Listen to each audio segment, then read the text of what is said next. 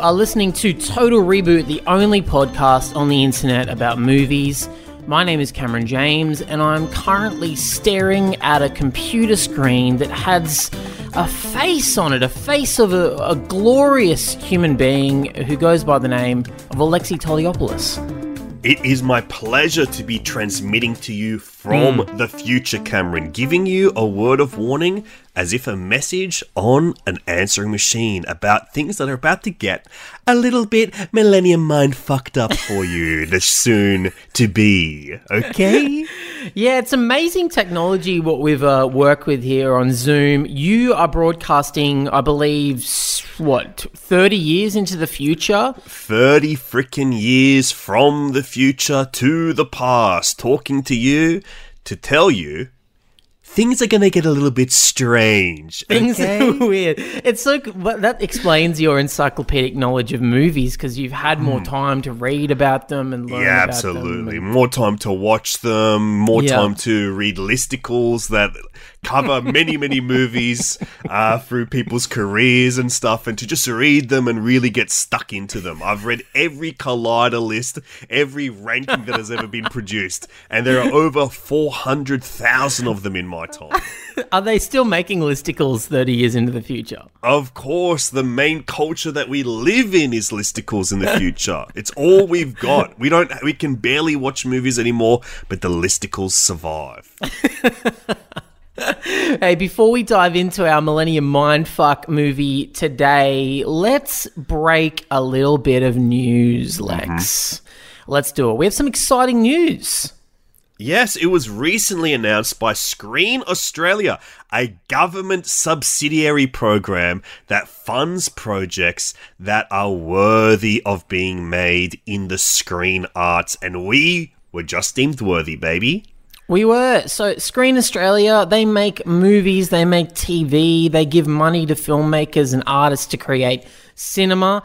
And they, create content for listicles to be about often. future listicles are all getting made thanks to Screen Australia. And as it was announced yesterday, that we are the recipients of some money, of some funding. That means that we get to make one of our dream projects, Lex. We, uh, after many years, after many trying circumstances, we are coming back with a third season of our Finding Investigative series. Yes, it is a new mystery, a third pop culture based riddle for us to uncover in an entirely new world, entirely new scape and scope, and we're doing it on freaking video, baby. This time you finally get to see us. You're gonna It's see how we do it.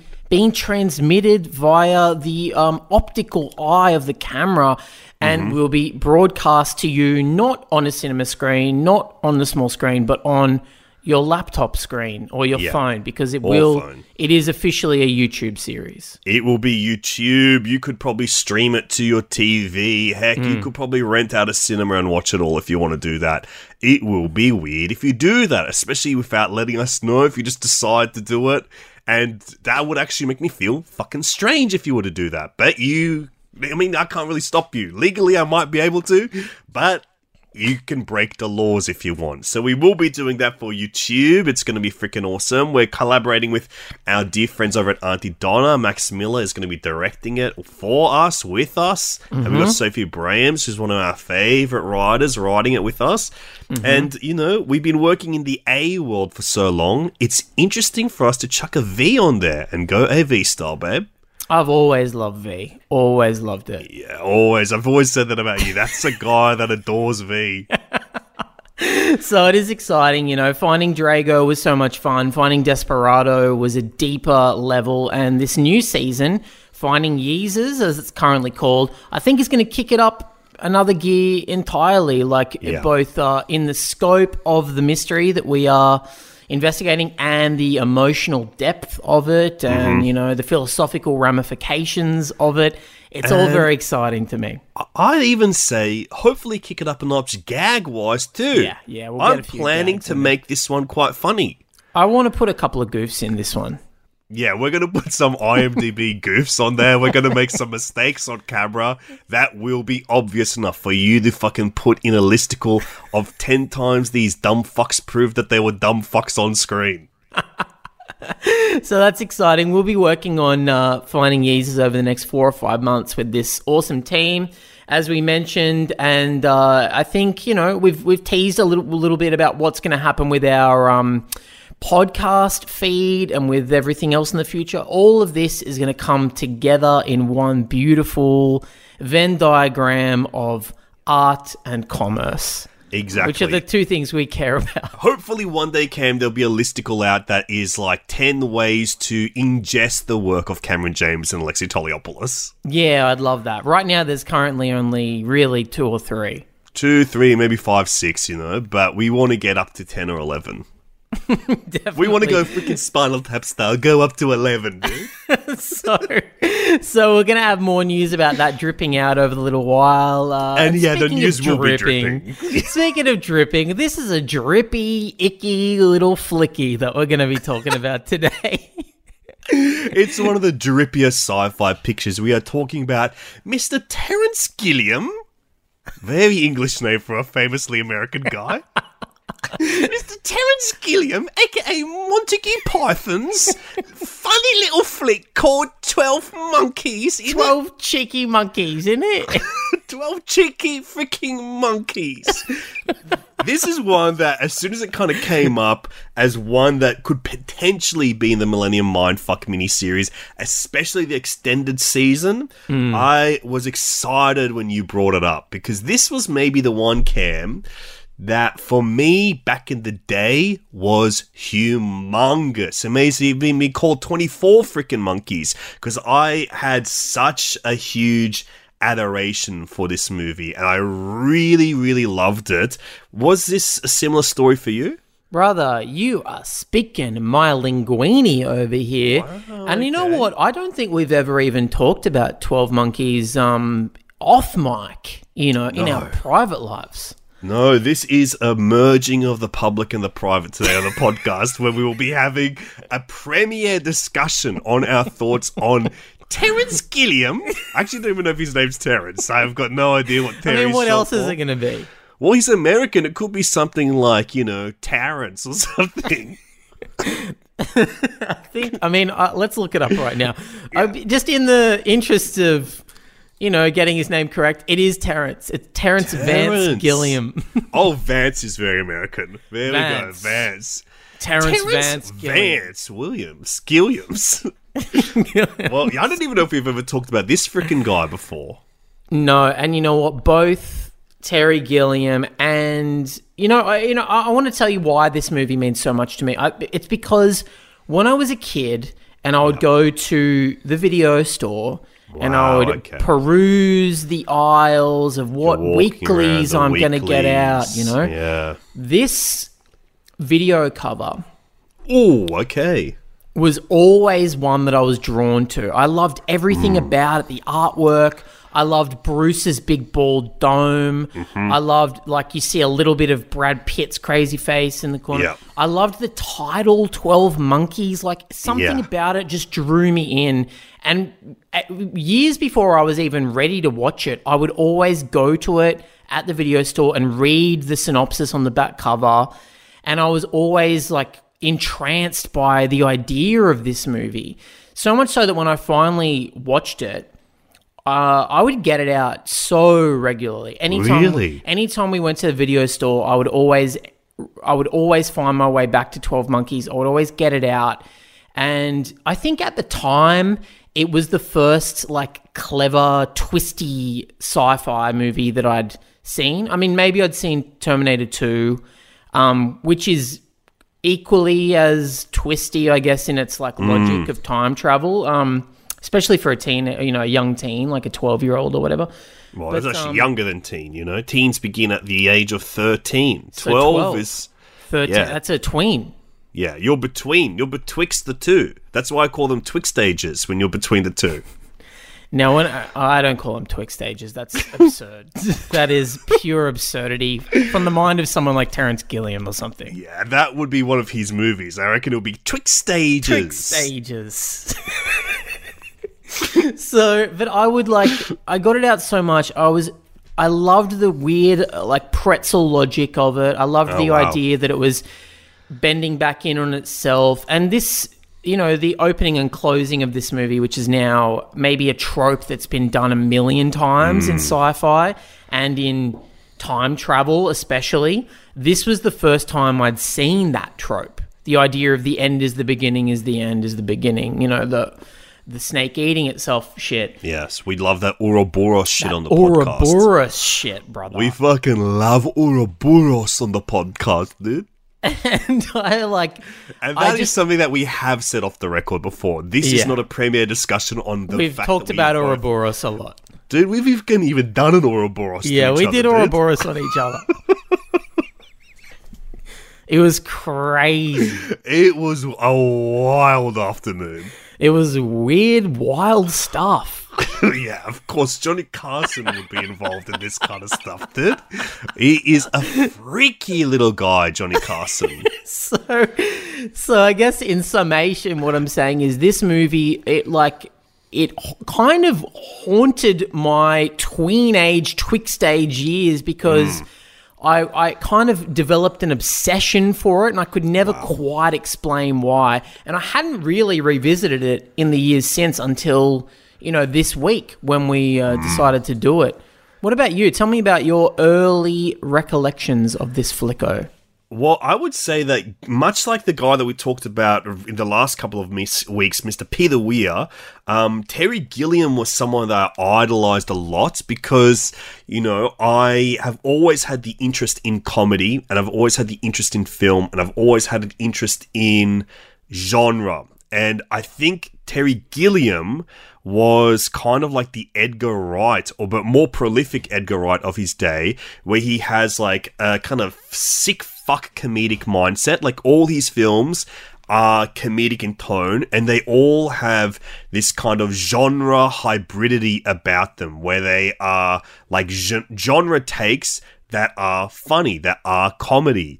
And I don't think anyone really does it like him. And for me, as like a teenager, he was one of my big discoveries of going like, that's what I want to do. He does like a weird fantasy movie that is just like a funny comedy that's got like all this personality to it. And I think this was the one I gravitated to the most because it straight up feels like uh exciting science fiction time travel blockbuster movie, but bursting with all this humor and personality and strange charm in a way that felt very unique. And you can kind of take that lineage from Gilliam's past as one of the Monty Python fellas and I, I, I found that really fascinating. And I think that back in the day, Gilliam would have been one of my guys. Like, totally. Like, I love The Fisher King. I love Munchausen. Uh, Brazil was or not always one of my favorites. That's kind of one that's taken me time to really appreciate. But uh, I love Jabberwocky. That was one that I really, really like. I think that's such a strange little movie. but I think over time, my love for Gilliam has perhaps, you know, perhaps waned, I would say. Yeah, I- yeah, yeah. I find him a little bit harder to get into, and I think there was something about revisiting this film where I saw it in a new light, perhaps, or some of my attitudes to this film have changed over time, which I was kind of surprised by. Because if we had set up this mini series going like, here's the 10 or so movies that we're going to talk about, and 12 Monkeys was on that list, I'd be like, well, that's my favorite in this list. This is the one I love the most. And now coming back off it, I would disagree with that. I don't think it's my favorite film that we've covered, but it is one that I found so interesting to revisit and how my attitudes have changed in some ways. Um, were you a were you ever a Python guy? Um, not to an annoying extent. I can't picture you being into Monty Python.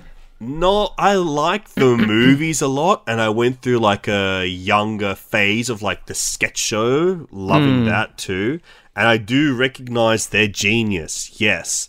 But I think my sensibilities when it comes to comedy have always been more American and Hmm. then backed up by like mm, Australian and Yeah, England right. as far as my comedic sensibilities goes um, has only ever been channeled through Mike Myers as far as like my influence goes. A Canadian doing an English accent. a Canadian doing an English accent and their sensibilities of comedic coming from England. It's only ever been channeled through Mike. Yeah, and right. Ricky Gervais, who also, you know, Hmm. I don't love anymore, but like The Office was huge to me, I Extras still was love huge to me. He, And he he's a Garry Shandling fanatic Exactly. and a and a Larry David fanatic. So he's yeah doing he's doing American comedy in a way. Exactly. He's their answer to uh, Mike Um, yeah. Myers, who's channeling from elsewhere and then bringing it to an English sensibility. He flips the script on the other side of the pond. Well, let's yeah, because you you know it's worth mentioning the Monty Python thing because you know that sketch group leads to him being able to direct feature films in America, and I was a big Monty Python fan. My dad was obviously, so then I became one, and I it's bizarre because you know I don't love the cartoon stuff in Python. In fact, um, you know, in the in I mean, they don't make me laugh. I think they're cool to look at. they but- are really cool to look at, and they're like visually they're amazing. But like every time they would come on in Life of Brian or um, you know the Holy Grail or in the sketch show stuff, I'd always be kind of like, oh god, when are we getting to the next fucking scene? Come on! But I loved the idea of him evolving from kind of making these weird, surreal little cutout animations to then stepping up to direct the feature films with Terry Jones, and then from Yeah. there leaping off into like a next evolution of kind of blockbuster filmmaking. I think it's a really interesting journey for an artist to take to go from the forgotten weird little freak Monty Python member to Yeah. Bruce Willis movie, Robin Williams movie. You know, like it's it's Mm. an interesting evolution. So I've always had his back. Um, I've always I've found him very had his interesting. front. We go Ouroboros style. We of the frickin' Ouroboros on this guy. But I don't think, you know, the older I get, like you, I don't love his stuff as much. And I think it's because his style is and always has been incredibly maximalist. Mm-hmm. And while there's like room for that in my palate and in my diet, I can't, I can't have it all the time. You know, Yeah. like you need you need a break from it sometimes. Even after watching Twelve Monkeys yesterday, I'm like, all right, I need to put on something a little more subtle now for like, the afternoon. you know, I can't I can't sit in this style for very long. I would say there's also something in his films are really imaginative in that true surrealist sense. And I think that you probably have a little bit more appetite for that when you are younger Mm. and discovering films. You want to like feel the weirdness. Yeah, in, yeah, like totally. those kind of ways, like where it's like, you know, now I'm probably more likely to watch more experimental and strange stuff, but something that is like just as boldly personality fueled uh, into like this kind of like surrealist imagined space that Gilliam plays in. As a teenager, that's the shit, man. Like you're just getting a like unfiltered uh, surrealism and personality that I think when you're younger, like that it captures that sense of imagination for people in like the exact right place, exact right time.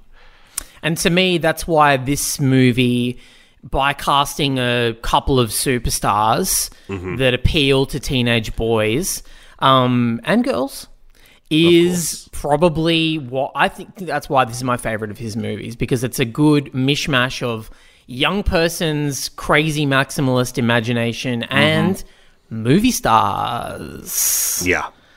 And I I think we should frickin' talk about it. Let's freaking dive into Terry Gilliam's reimagining of Chris Marker's short still based photography film La Jetée and talk sci fi 12 Monkeys.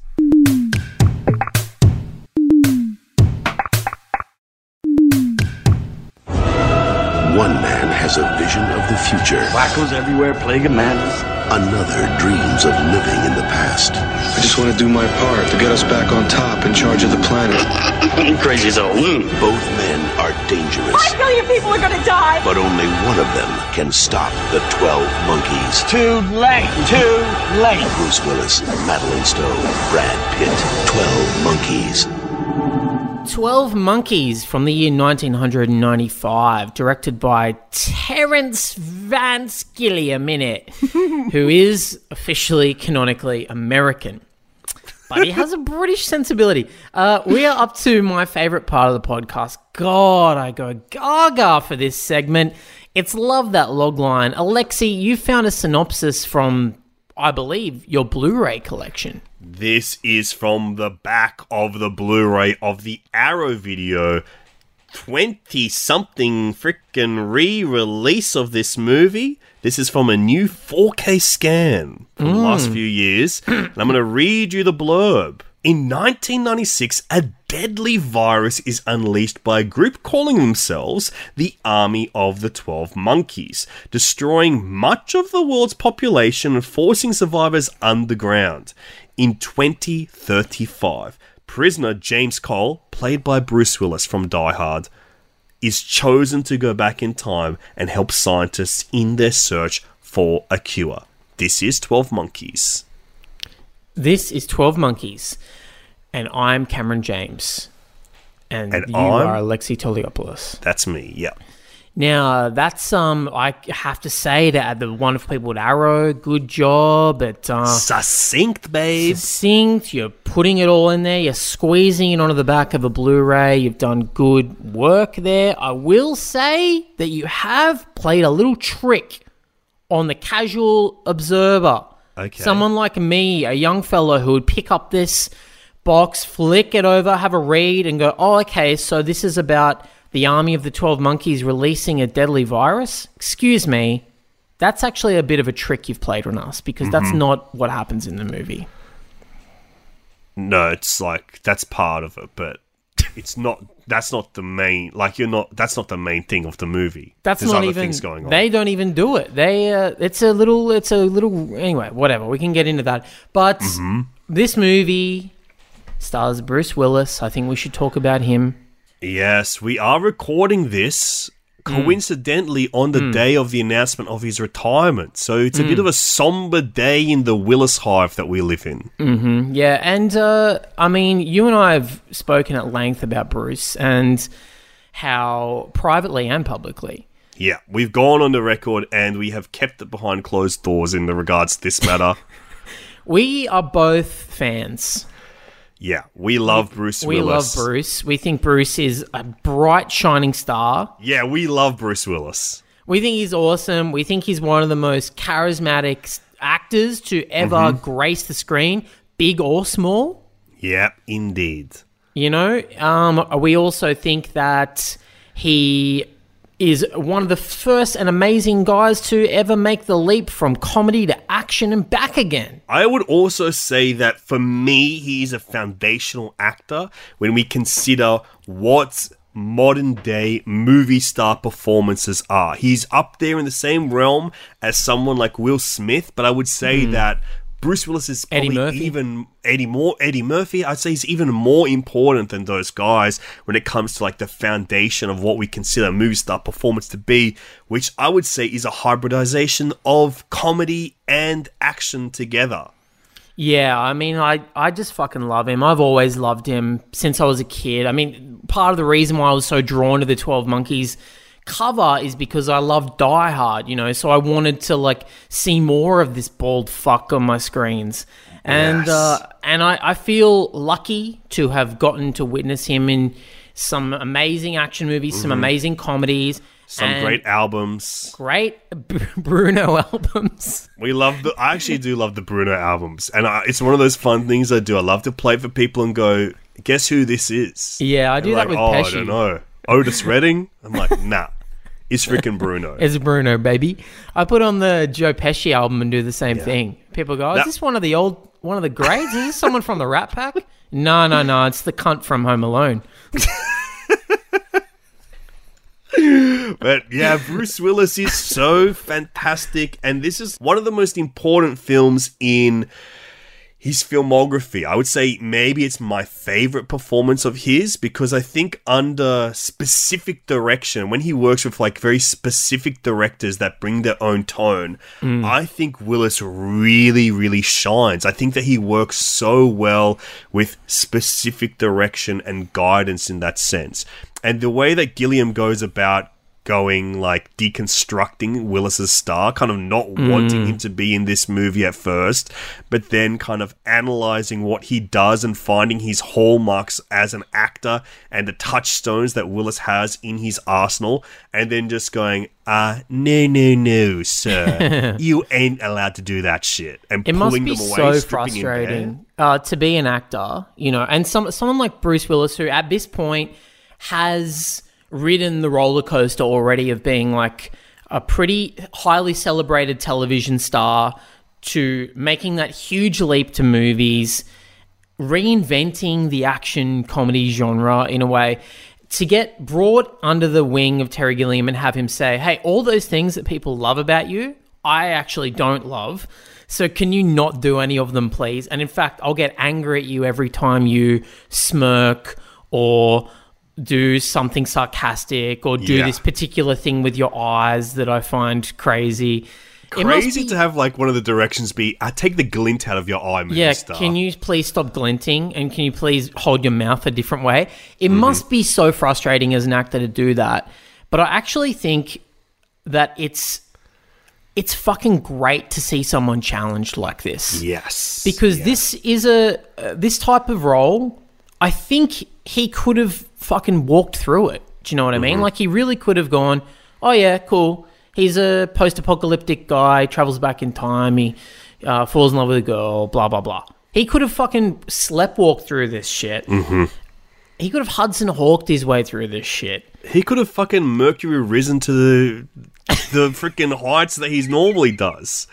But, But to, ha- to be challenged and to have someone say, I actually want you to go all out and be Yeah. fucking a wreck. I want you to be vulnerable. I want you to be a shell of a human being. yeah, I, want, you to go be more than the scary. whole nine yards that you would normally do. Go the whole okay? 10 yards. You know what I mean? Yeah, mean? take it up to freaking eleven, Spinal Tap style. Okay, let's do it. I think it's really cool that he actually allowed himself to get, you know, pushed around a bit like this because from what I gather, I mean, there's a oral history uh, that Inverse did a few years ago about this, and um, Gilliam is like such a prick. He's an asshole. He's an asshole. if he were like- to be English, he would be a prick or a prat. But unfortunately, the guy's from the USA. He's a freaking ass. He's an ass, and he like he's really rude the way he talks about Willis, Mm-hmm. and he says things like he goes, "I hate the way his little mouth looks like an asshole" and stuff like that.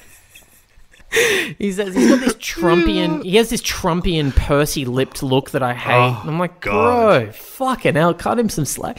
So I think it's cool that he allowed himself to get pushed around a bit because it does actually bring out a new side of him that you seldom see, which is like a man not in charge. We're so used to seeing Bruce Willis be the guy who is sort of unflappable, or even if he in Die Hard, for example, you know, he's he's not in control, but he is able to take charge. But this this is not that movie. This is a movie about a guy who like is out of his depth, is losing his mind, and still has to perform like action hero shit. It's really it's a really nice performance from him. I would say my favorite moment in this cam comes from something that is completely out of the realm of action movie stardom and all the movie star qualities that make Willis the kind of perfect person to cast and then subvert in this film. And I think this is one of the most subverted moments is this kidnapping scene where he's kidnapped the Madeleine Stowe character. Oh, yeah. Uh, and he's kind of at wit's end of like what he should be doing to meet his mission and save the world. And they're in a car traveling to Philadelphia together and they're listening to the radio. And you're kind of witnessing Bruce Willis for the first time as James Cole hear music for the first hmm. time in his life. And him finding like this slobbering, sobbing joy in hearing like classic kind of 1950s era hmm. jazzy pop somber music. Like I believe it's like it's it's what a wonderful world is one. Well, of yeah, that's one of them. There's a few others, but What a Wonderful World is the one that he really strongly reacts to. Um, I love that sequence. It's so cool to make the choice, both director and actor, to make the choice to have him be properly fucking unhinged. Because it's like halfway through the movie, you know, and in many ways, it's the meet cute kind of. of it's the second time he meets Madeleine Stowe's character, but if this was a traditional sci-fi action movie, this would be the scene where they develop chemistry and you start to see the beginnings of them potentially being attracted to each other or falling in love. But to play it like a proper unhinged crazy guy who like shoves her around and he's he's like threatening her to kill her and shit and he's like speaking in this crazy hoarse voice and crying and yeah you're right slobbering and he's trying to eat scraps of food it's truly like a special moment i think you, ne- you never see bruce like this No, never. And I think the the chemistry between him and Madeleine Stowe is built so interestingly in, because it like hinges on like she originally feels sorry for him and feels sympathy for him. Then she feels fear from him, and then it's like kind of like when you have the full realization of who Bruce Willis is in reality to her, it becomes this fully formed chemistry that completely evolves.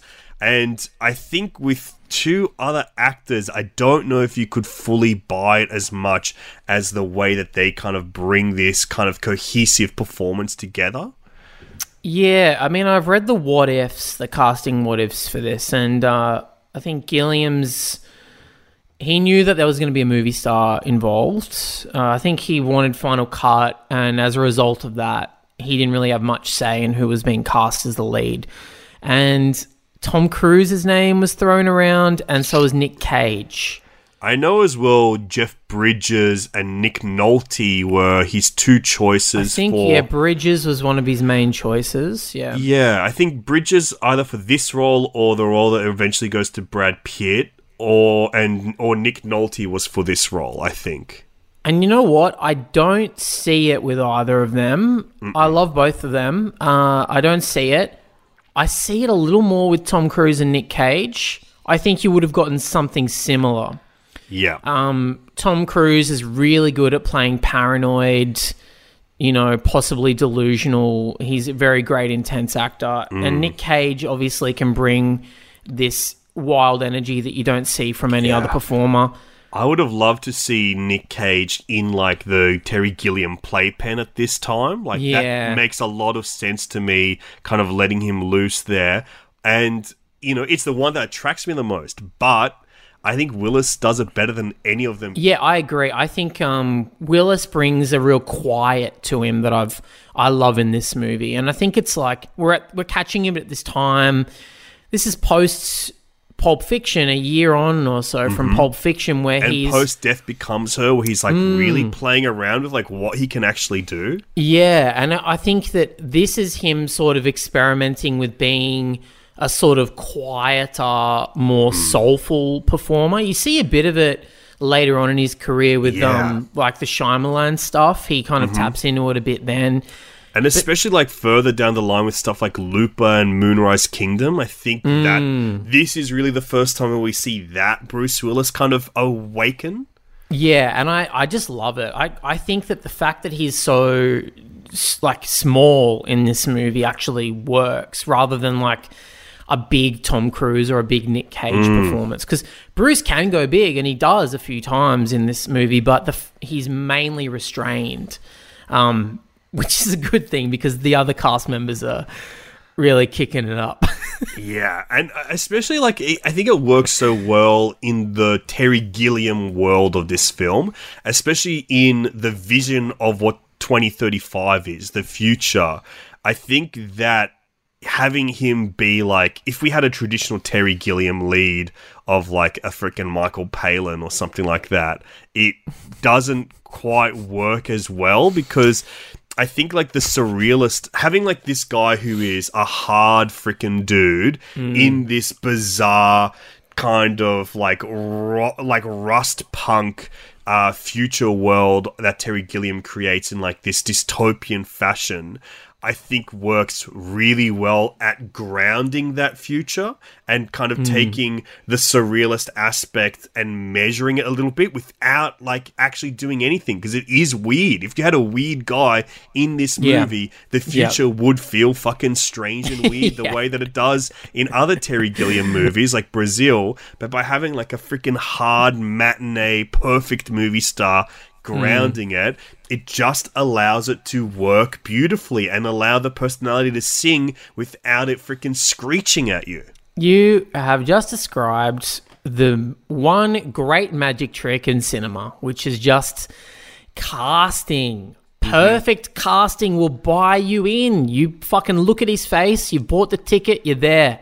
This is the future. This is a guy reacting to the horrors of this weird prison that he lives in. I buy it. You're mm-hmm. right. If it's Nick Cage, you know, who is a great performer, especially at this time too, when he's in movie star mode, like, you know, Con Air and all that shit around this time.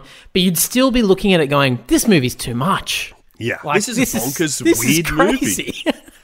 exactly. And the same if you have like a Jonathan Pryce, like a Brazil, just having like a mild mannered guy allows the rest to go, oh, look how weird everything else around him is. Yeah. But having someone like Bruce Willis who can measure a movie and he- like he is a proper lead. The guy could fucking lead any freaking movie. Like the way that a movie star can have a whole movie on their shoulders, it mm. just freaking works. Man, I'm genuinely getting emotional thinking about um, his retirement. This Mm. is really like it's happening today. We, you know, how long have we been recording for now? We've been recording Like for 30 something nearly minutes. nearly 40 minutes. We found out about it like minutes before we started recording this, and it's it's um it's really upsetting. The guy's a Mm. fucking singular talent. yeah. He's I watched Moonlighting um last year. I watched all of Moonlighting and he's so fucking good in that. I love the whole nine yards. you know? It's good. I loved it too. love- I love him. I loved him in Moonrise Kingdom. I just Mm-hmm. want I want more. It's really sad to me that we're not going to get more because we know what he's capable of. and especially like he because he is like a one of the last true classic movie stars. You know, he's gotten a lot of flack for like the VOD stuff he's had to do over Yeah. the last few years. It it does feel really sad that we don't see his elder statesman stage. I know. I know. Like I would love to have seen what he would be doing in his Clint Eastwood years, like what Dude. that would have like looked Absolutely. like beyond old man action films, Mm. like you know that we see so much of people of his age that he's been doing as well, and like what he's been doing with Red and stuff. Mm. To go further beyond that and just have a glimpse of what his Twilight would have looked like. Oh, pff, you know, I think we were robbed of some really great movies and a really interesting, I guess, fifth or sixth act from Bruce Willis. totally. Totally. I feel the same way. And Now hopefully he can really enjoy his retirement, you know. Hopefully hopefully it brings him a lot of joy. Absolutely. Yeah. He, you know, chill out, Bruce. Have a take a fucking load off, you know. Now, let me ask you about Gilliam because I think I clock out at Fear and Loathing in Las Vegas. Mm-hmm. Did you keep going with him after that? Yes, honey, I've kept going with Terry Gilliam to a degree. Um, let me just double check that I, I might have even seen freaking everything from You a Brothers Grimm fan? I saw Brothers Grimm in the cinema with my father. I did see Tideland. That was the one I clocked out. That was a little bit too strange. The Imaginarium of Dr. Parnassus saw it in the cinema, honey. Have the Blu ray as well. Um, oh my god, I've seen everything. I've seen freaking everything. I'm looking at it all. I've seen every fucking movie this guy's ever made. For the most part, I liked them. And a lot of them I fucking love. Like I adore the Fisher King, the movie he made just before Twelve Monkeys. Zero Theorem as well is uh, him and Christoph Waltz, and it is the third in his unlinked trilogy of uh, dystopian films with Brazil, this film, and Zero Theorem. Um, and he's never, he even goes, oh, yeah, I don't acknowledge this as a trilogy. It's what other people apply to me, but I guess they're three movies that have similar themes and look Similar, similar aesthetic, yeah. similar themes and aesthetic. And then the man who killed Don Quixote. Um, you know, I waited 20 years to see that movie and I freaking did. And it felt like a surreal experience. I felt like I was living in an alternate reality to see one of the most ill fated films that have been locked in developmental hell, production hell, and fucking every kind of hell that you could imagine for the last, like, for our entire lifetime, Yeah. basically. Yeah, exactly. Sitting in the cinema watching that movie, I'm like looking around to see like what else is going wrong with the world. Like what, you know, looking out in the lobby, seeing a poster for freaking Sly Stallone in Terminator 2 and stuff. Like what the alternate reality I'm living in is.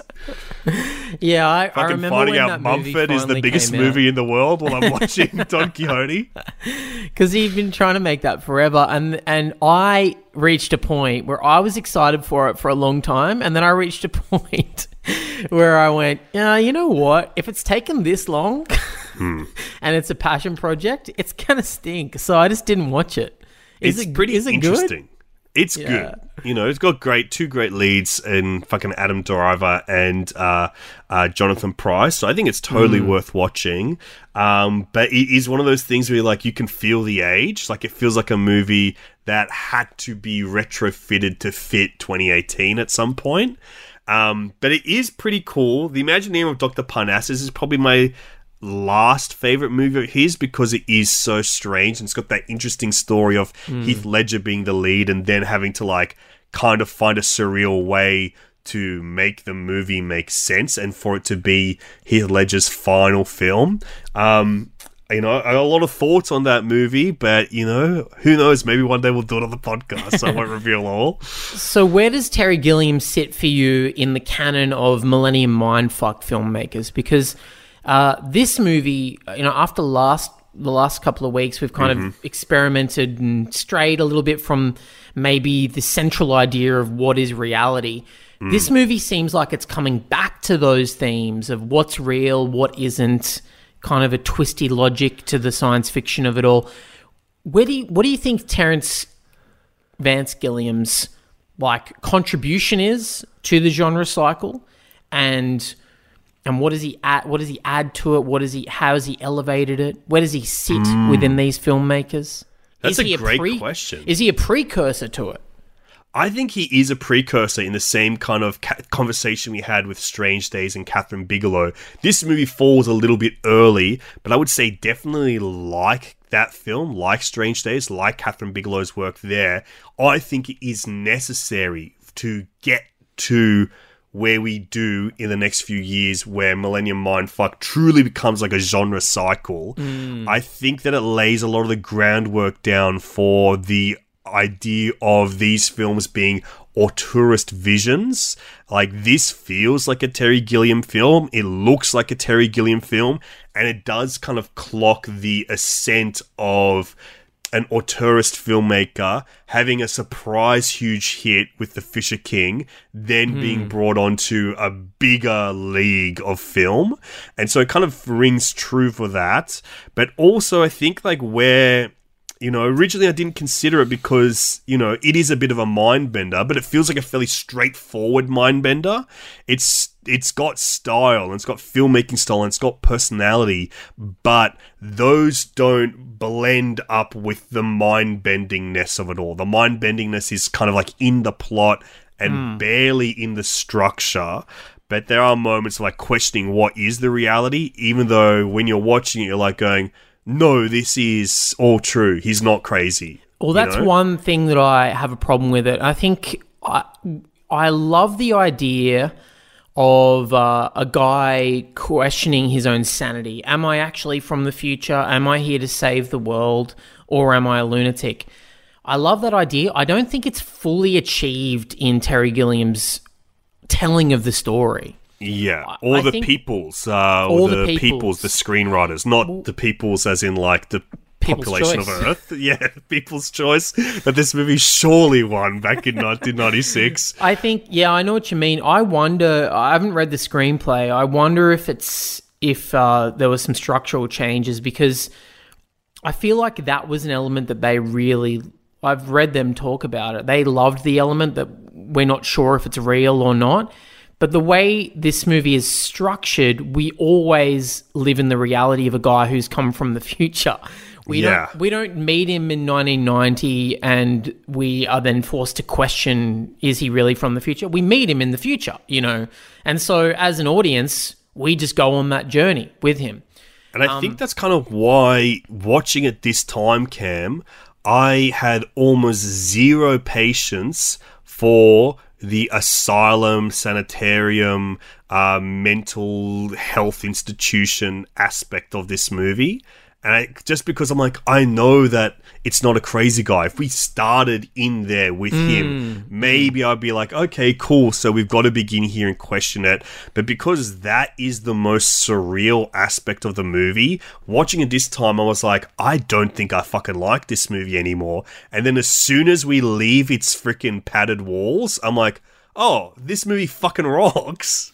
Yeah, I'm I'm with you a little bit there too. I mean, I think if you and I were to do a rewrite or a recut of this movie, Of course. I- and we plan to. and we plan to for our reboot section on this podcast, um, I would start it there as well, and I would make it more of a questioning thing. But I don't think, I think that's an aesthetic choice and a, a stylistic choice that Terry Gilliam's not that interested in. I don't think he really gives a fuck in questioning is it real, is it not. He just wants to tell the story and give us the images that he finds cool and bizarre.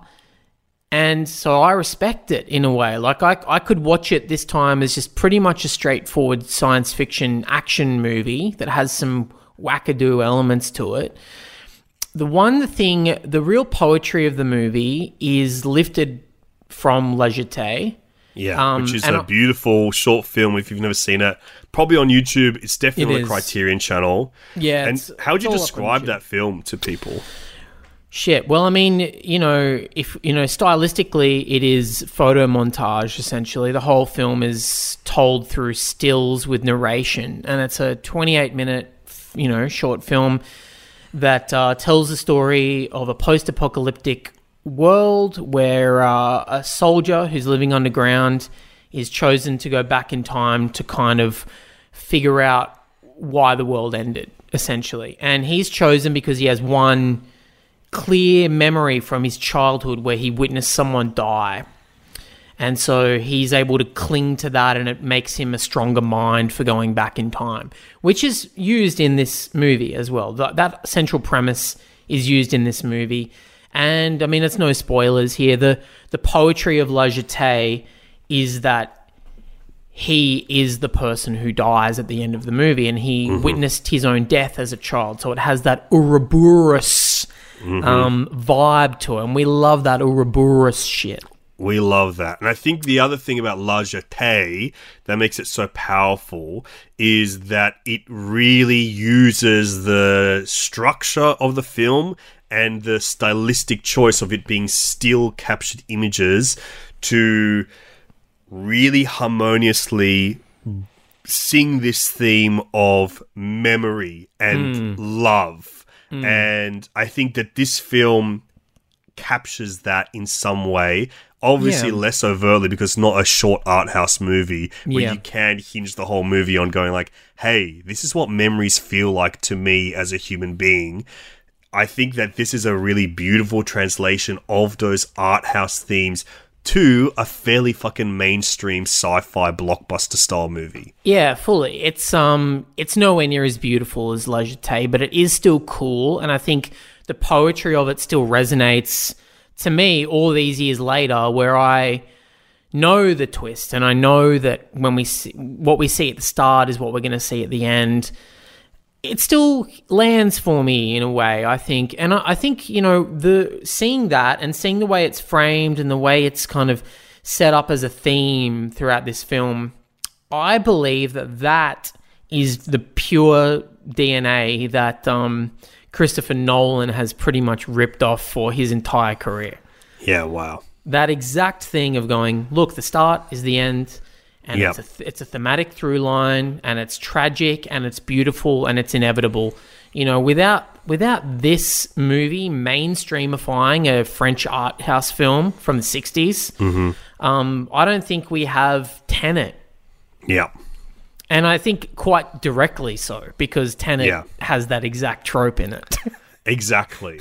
I would also say like one of the reasons why I think this really nicely fits into this miniseries and fits into this genre cycle and kind of kicks off this genre cycle in a way exactly in the same way Strange Days does is that it really is about the moments. Like it really is about the difficulties the human race has in their place in their time leading up to the new millennium leading up to the new century and it being about this environmental problem, this health problem, and the kind of fear that we were living in in the late 90s or even in the mid 90s when this movie's coming out. This uh, and Strange Days feel like the only ones in this genre cycle that feel like films approaching the Y2K fear that people had. Like even the ones that are closer up to 1999, 2000, these two films earlier on in this cycle feel like the Y2K films, right?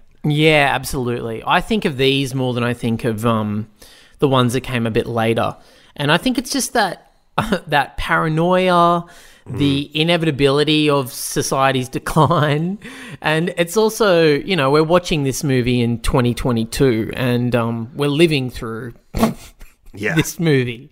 We're living in way. freaking 12 months. We're living in 12 monkeys time and it's it is an interesting thing to look at now and go wow we've been really worried like artists have been really concerned with the demise of humanity for a long time and it's almost felt inevitable that something mm-hmm. like this was going to happen to the fact that this movie and outbreak came out within months of each other Yeah. just goes to 12 show- monkeys and one fucked up monkey. and one dude. fucked up monkey was like you know writers artists whoever scientists probably hypothesizing have been thinking for a long time that we're gonna fucking go Yeah. and it's all gonna be due to some germ you know like that we potentially made so it's it's interesting to watch this and think these are the these are the themes that people have been grappling with for over 30 years even longer fucking yeah. hundreds Since of years the dawn of man's culture, I would say. Yeah, yeah. We've been wrapped up in the idea of our demise.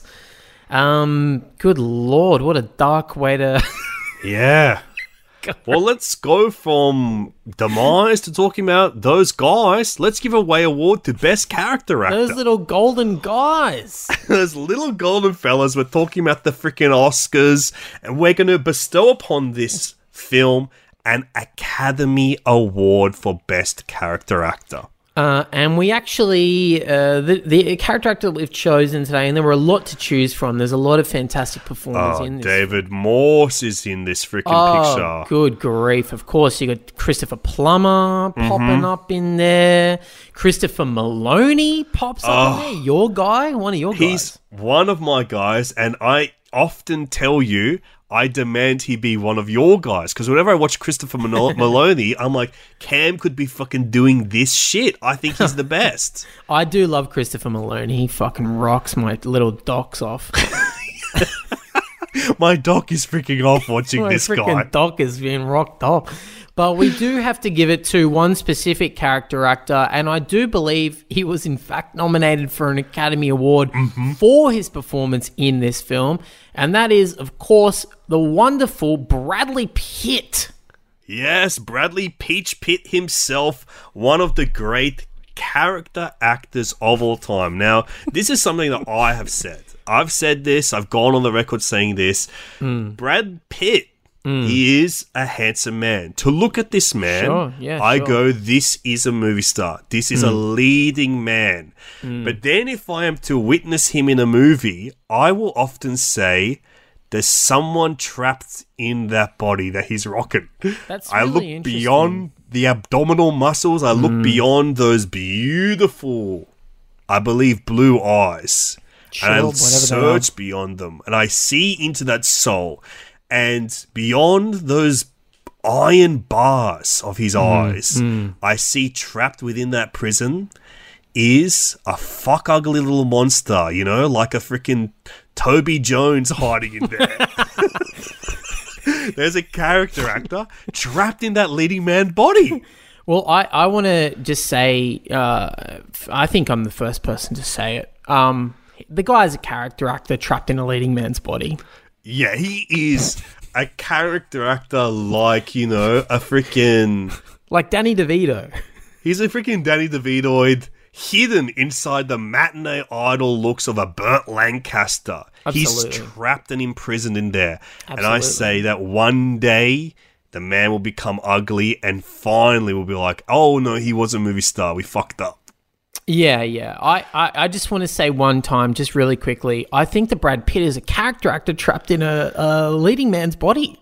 Yeah, you said it really quick, and I'm going to take a few minutes to say the same thing a lot slower and more thoughtfully. Okay. When I see him, I often go, This is one of the greatest movie stars of our time. I think about his leading performances in stuff such as The Troy. Curious Case of Benjamin Button. I see Troy. I see other leading performances such as Seven Years in Tibet. Meet Joe Black. Meet Joe Black, The Legends of the Fall. Interview with the Vampire. And then I go, wow, okay, these are movies, there's something not quite happening for me here. But then I watch him do something like the Coen Brothers movie Burn After Reading, and I go, this makes so much sense seeing him in this. But I can't quite put my finger on it. It's almost as if I want him to be a character actor, yet because he is one of the most fucking gorgeous hunks of fucking meat and chiseled freaking alabaster this world has ever seen, he has been forced to perform as a leading man. Yeah, I remember seeing him uh, in, uh, I think, Thelma and Louise and thinking, Mm-hmm. this guy's clearly a movie star, you know? But Yeah. then a few years later, I see him in something like 12 Monkeys and I go, I think this guy's a character actor trapped in a leading man's body. It's so interesting you bring up Thelma and Louise because when I watch Thelma and Louise, one of the people I'm most drawn to in that movie is a little actor by the name of Stephen Tobolowsky or Tobo. Yeah, And yeah. I'm like, this man has got this X factor about him. He Yeah. is so innately charming, yet he looks strange. He's bald, he's got these big bulbous eyes and a big nose. But I see some quality within him where I go, that guy is a matinee idol trapped So- in the bald head of a character actor. Yeah, and yet the opposite applies to Brad Pitt, who I think is a character actor trapped in the body of a leading man. And with this role where he plays a rare supporting turn early on in his career like this, what your opinion? Do you like? I, when I was a teenager, was obsessed with his performance in this movie. I Mm-hmm. thought he was crazy. I thought He's he jittery. was wackadoo. His motor mouth.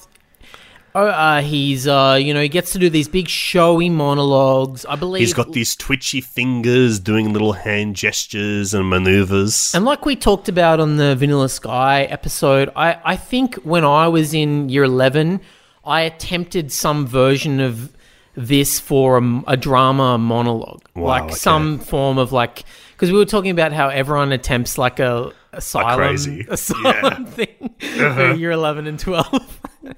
uh, yeah, so this was one that I attempted, and I think it's it's really when you look at it, it looks so fun that you think this must be easy. yeah.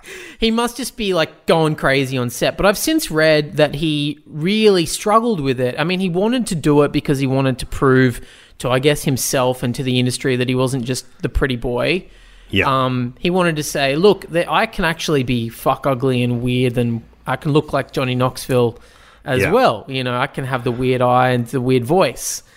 And he really worked at it. He had an acting coach. He had like a dialect coach to teach him to ha- even speak that fast because naturally he's not a fast talker. He's slow and lazy with his bloody language. Mm-hmm. He had to work at it. He had to work on the physicality. And I believe he also really tried his hardest to not go too far and be cartoonish. And I'd say sometimes he does go cartoonish.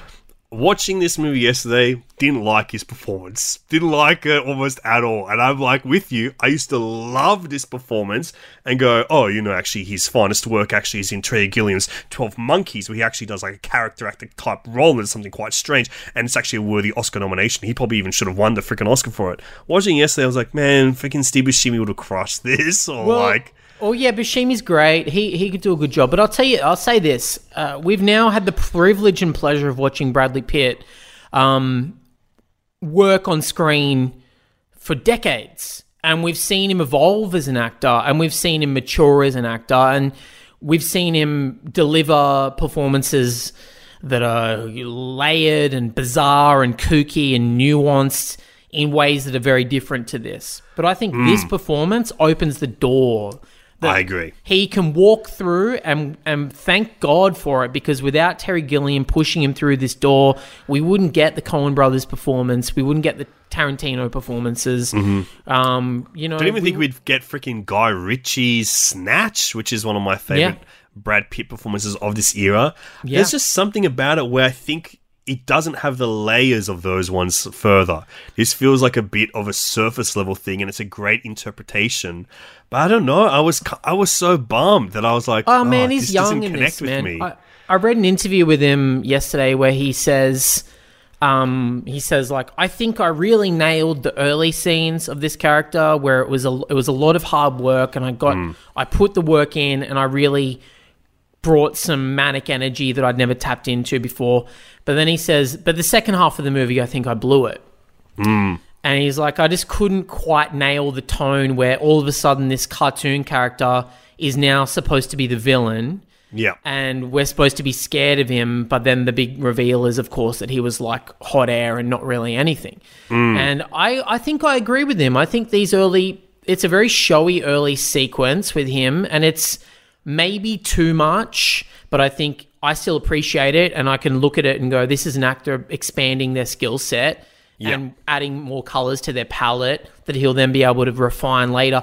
But I do think the second half, you know, long hair Brad in this movie, he doesn't nail it. I think it's um he didn't quite land it. And that's okay. He's a fucking young actor at this point, you know. I'm still going to give it up for him. I think he deserves the Oscar and and I, f- I love this fucking character actor. I love him. yeah. He's one of the great character actors of our time. I think he's a character actor trapped in a leading man's body. That's really interesting that you say that because I would agree. uh, I think it's time we give away another Academy Award, and this one kind of goes to this movie and most filmmakers out there as well. I'm g- willing to give up an Oscar for filmmakers freaking hard on for Alfred Hitchcock's Vertigo. Yeah. He, the little gold trophy goes to every director out there who's got a stiff prick over Vertigo and decides to homage it. Yeah, they love they love to homage Vertigo, those filmmakers. Christopher Nolan, all his movies feel like a Vertigo movie. Vertigo, of Yeah. course, is a freaking beautiful 1958 film from Alfred Hitchcock. It is widely regarded as his greatest work, his Mm. strongest film, and I would agree. I think it's I think it's the best. I love that movie. Yeah, it's got I the do best have a hard on for it. I have great a vibes. I have a stiff prick over it. I think it's really cool. The first time I went to San Francisco, I of course went to the Muir Woods.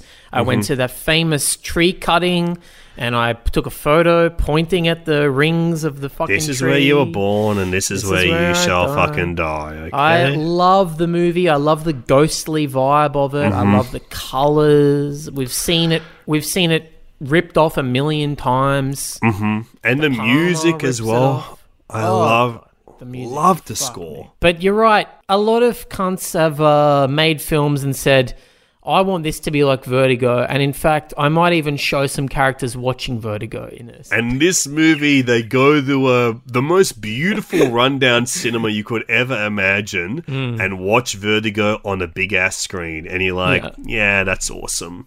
And I love it when she freaking models her hair, puts that blonde wig on to look like freaking Kim Novak Yeah. in Vertigo. We have the Vertigo score as Bruce Willis sees her and recognizes her for the first time with that blonde wig on. That's sick, dude. Yeah, it is sick to just like a movie and then kind of recreate moments from it in your own movie. You know? Yeah, like It's uh, awesome. it's just cool to go, "Hey, I want to do that." I might do exactly that moment. Yeah. But it's I'll get so ar- cool, I'll get dude. around it by having the characters also watching that movie. Yeah, and then you're just like, yeah, I know it. I know that's Vertigo. Okay, and this time Vertigo, but also Bruce the Bruce Willis yeah. guy's kind of a little bit like Jesus, so it's also my Christ allegory film. It's crazy we haven't talked much about Christ allegories on this uh, mini. well, this this miniseries is it basically cut back, put it in every episode. Every one of them has a Christ allegory yeah, in there they're all somewhere. Christ movies. anyway, look, I love Vertigo, and the uh, DNA of that movie is in La Jetée as well. He's um, Yeah. Chris Marker is obsessed with. I think he went on record as saying it's the only American movie that he liked. Yeah, and do you know what's crazy? La Jetée comes out in 1963, like five years after Vertigo, and the guy makes like this beautiful piece of art, like as a response to Vertigo. Like it kind of goes to show like how unbelievable that movie is, especially when it just drops. I mean, who talked about a movie dropping in 1958? when Hitchcock fucking plops out and he Vertigo, finally dude. plonked down Vertigo on the When on he the goes- silver screen. He smashes it down and goes, Yeah, have this. He goes, "Oi, I'm fucking Alfred Hitchcock in it. I'm gonna give you some fucking Vertigo." Yeah. When he fucking drops Vertigo, bitch. He's like, and that movie fucking James. Stewart can't even go up a ladder in this movie. He's, He's fucking scared of falling over. He's a fucking pusso. He's a fucking pusso. He's meant to be a cop. Are you having a laugh? He's not even, he's a fucking afraid of a freaking wobbly feeling he gets when he's up high. He's a fucking cop. You having a fucking laugh? You're having a fucking laugh, mate. And Kim Novak's bloody blonde, innit? So enjoy this slice of vertigo, you fucking cretins. When he drops that, and then Chris Marker like, oh sacre bleu, I must make a response to this. Respondez-vous. Respondez-vous. Take some photograph, put them together, and this vertigo for me to you.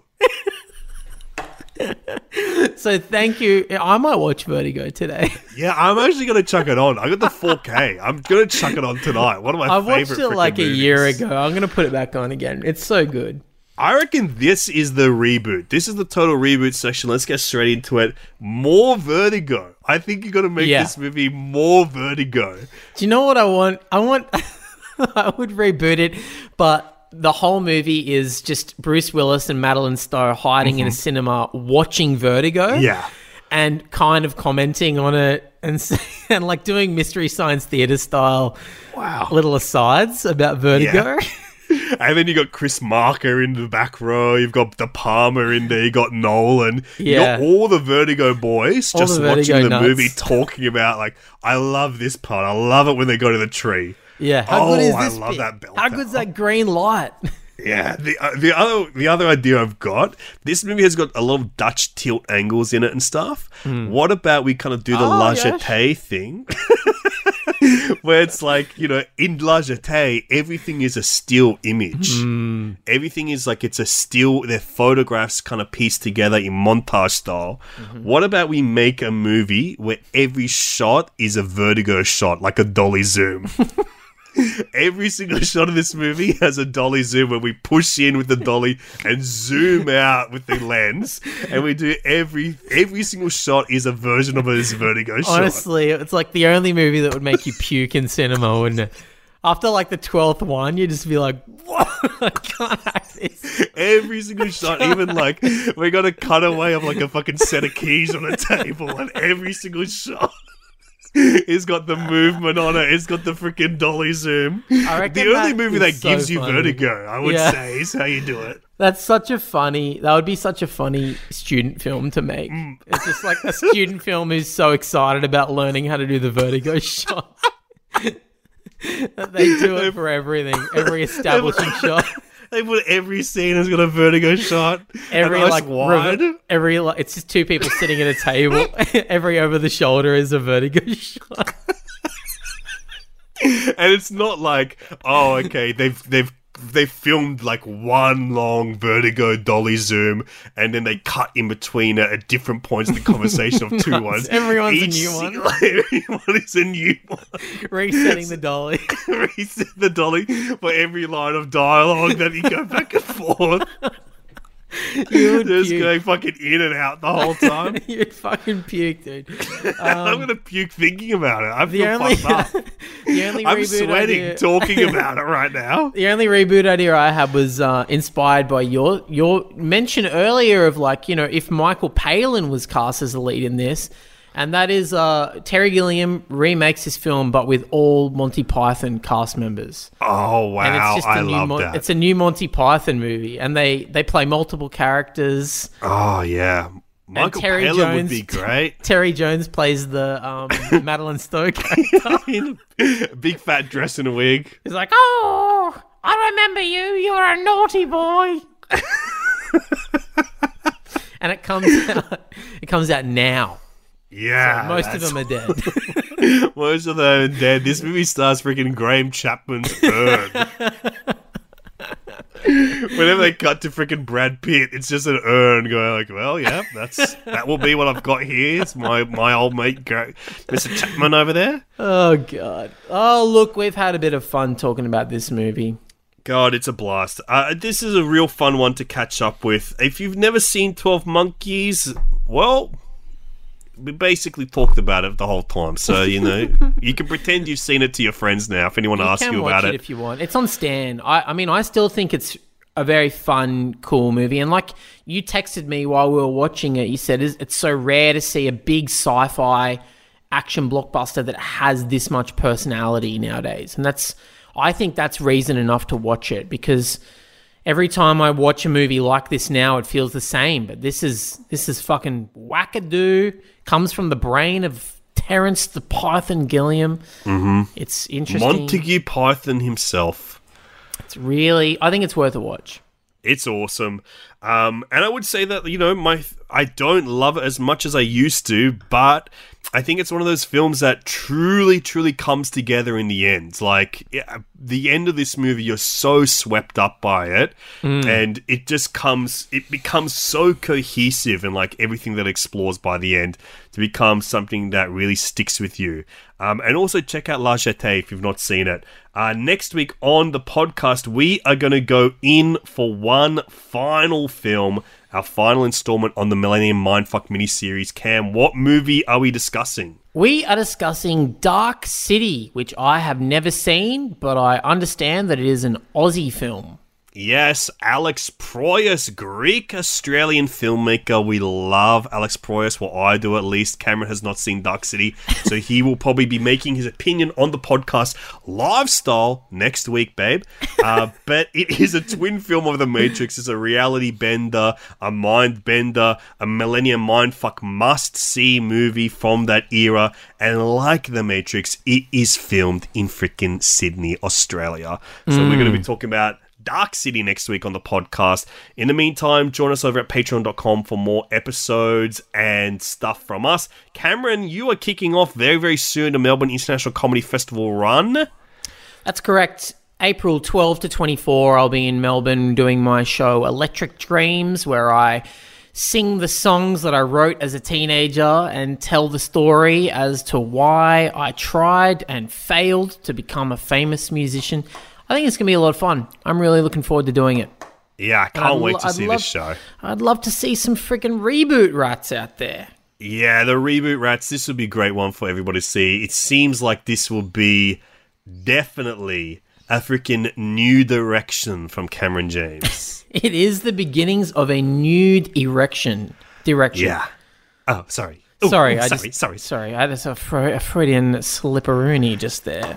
Uh, so check that out. The links to that are in the show notes. Until next time, please go see classic movies in the cinema. Freaking Vertigo style, babe.